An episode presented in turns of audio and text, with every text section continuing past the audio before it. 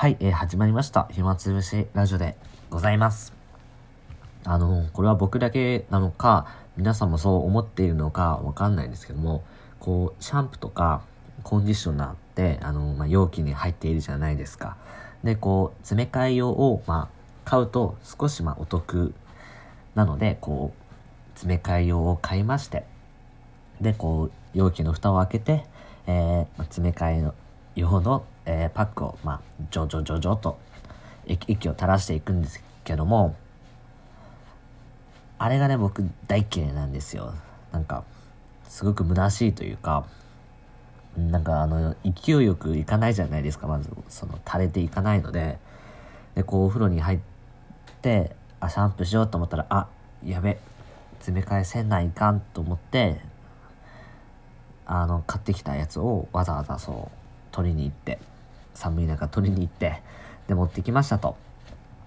で、詰めようと思ったら、またそこでこう、思ったよりうまくいかなかったり、あの、容器からはみ出してこう、手に寝ちゃって、浸ってしまう。なんかそういうことが結構多いなと思っていて、なかなか好きになれないというか、あの時間が嫌だなって僕は思ってるんですよ。はい、そういうどうでもいい話でした。はい。では本日の本題に入っていきたいなというふうに思います。で、最近、いろいろと本屋さんに行くと、〇〇2.0っていうタイトルの本がだいぶ目立つようになってきています。で、この何々2.0、まあ、例えばですけども、有名どころで言いますと、えっと、メタップスの、あの代表の佐藤さんが書いているお金2.0とか、えっと、出会い2.0とかあるんですよ。最近あの、オリエンタルラジオの、えー、中田敦彦さんが新しい本を出すということを言ってたんですけども、そのタイトルも、えっと、労働2.0ということで、〇〇2.0っていうのが最近すごく流行っている問題についてちょっと今日はお話ししたいなというふうに思います。で、別に問題とは別に思ってなくて、僕はこの何々2.0っていうのがすごくかっこいいなっていうふうに思ってるんですよ。ちょっとこう中二病っぽさもあるんですけども、なんか、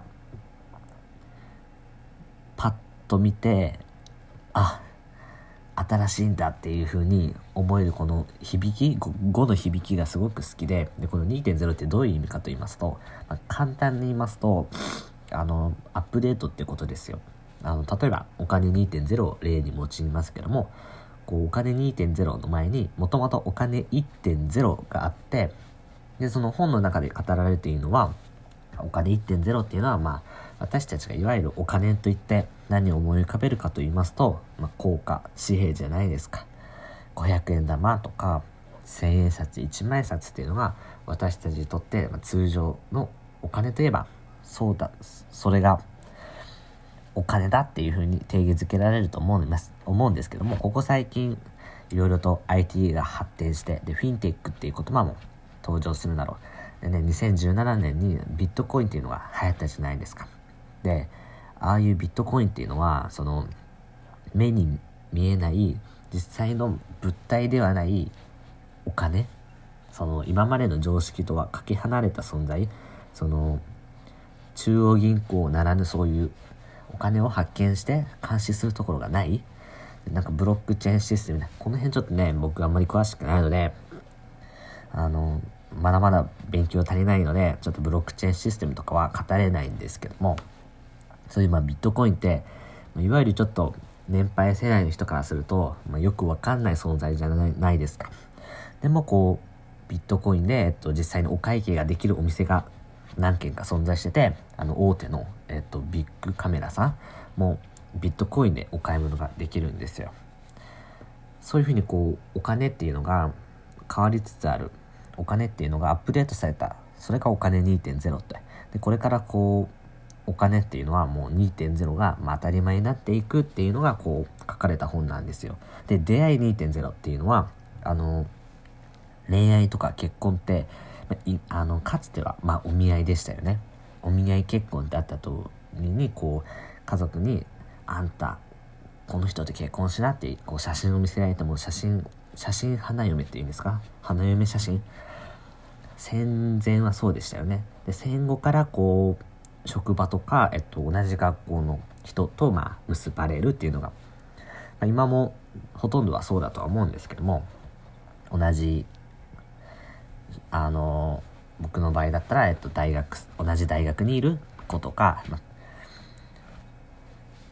でまあ強いて言ってもこう謹慎謹慎というか例えば僕の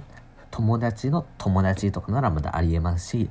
先輩の僕の先輩の友達の後輩とかそれならまだありえるんですけども今こう出会いというのが変わりつつあってあのスマートフォンのアプリでマッチングアプリってあるんですよ。で有名どころで言いますとえっと Wiz っていうアプリがあるんですけどもそのまあ僕最初このアプリちょっと最初見た時びっくりしたんですけどもこう登録する時にこう自分のまあ写真をまず撮りますよね。写真を撮ってで名前と、えっと、生年月日で趣味とかそういうプロフィールを完成したらあとはその写真がまあ僕の場合男ですので女性の方に届くんですよ。で女性の方はありかなしかを 選択してでまあもうなしってやったらもう僕とはもう一切縁はありませんけどそこでありと押しますとちょっと関係があるかもよという感じでそのまあいわゆる顔を見てもうありかなしかをスマホのフリフリええっとえスマホのえっと何でしたっけ？スマホのスワイプですね。スワイプで。簡単にあの右にスワイプしたらなし左にスワイプしたらありっていう感じでこういうふうにあの分けるシステムになっておりましてで僕逆に僕側にも女の子の画像が来まして僕も、うん、この子はちょっとタイプかなありうんこの子ちょっとけばいななしみたいにしてでこう両者がありありになったらそこでマッチングが行われるっていう画期的なシステムでどっちもこうパッと見たこの第一印象が気に入った者同士なのでまあその後はこうへえ結構喫茶店とか好きなんですねとかへえバレエ教室に通ってるんですねとかなんかあこういう映画見るんですかとかそういう風にして、え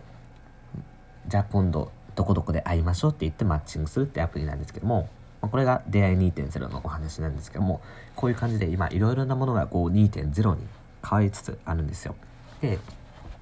僕が今日、まあ、これについて語ったのはそのラジオについてなんですけどもじゃあラジオって今時やっぱり古い媒体っていう風に思われがちだと思うんですよ。こう、まあ、テレビも今古いものになりつつあって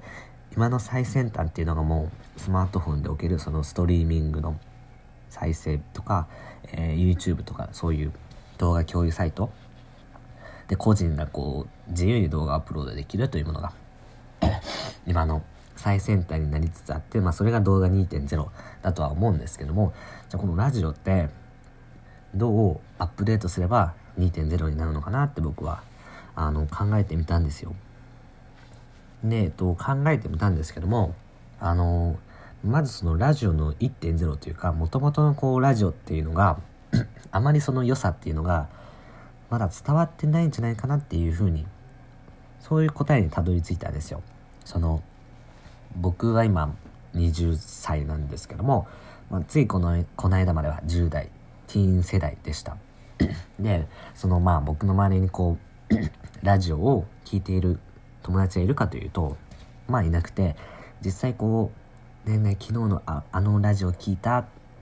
ていう会話は、まあ、成り立たないわけなんですよ。でたまにこう同じような趣味の人がいるとちょっと意気投合するっていうくらいなんですけども本当に稀な感じでしてまあすごく寂しい状態なんですよ。でこのラジオの良さっていうのは僕はその何々しながら聞けるっていうのがやっぱ一番の良さで料理しながら耳から聞けますしランニングしながらも大丈夫ですしそれがこう、まあ、YouTube でもまあ可能っちゃ可能かもしれませんけどもさすがに動画見ながらランニングがきついじゃないですか。なのでそういう可能性をもっともっとやっぱり広めるべきだと思いますしラジオもこうタイムフリーって言って今ラジコっていうアプリがあるんですけどもあの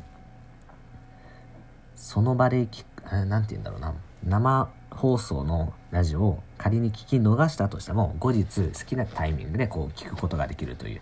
サービスなんですけどもこういうポッドキャストって結局はとかラジオトークってもうタイムフリーじゃないですか。好きな時に好きに聞ける。でタイトルを見て あ今日の回ちょっとおもろそうだなと思ったら聞いてみたり今日はちょっとつまんなそうと思ったら聞かなかったりとか。なのであのラジオも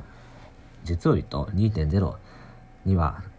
近づいているとは思いますしただこうもともとのラジオの良さっていうのがまだまだこう浸透していないなっていうふうに思っているので僕なりにこ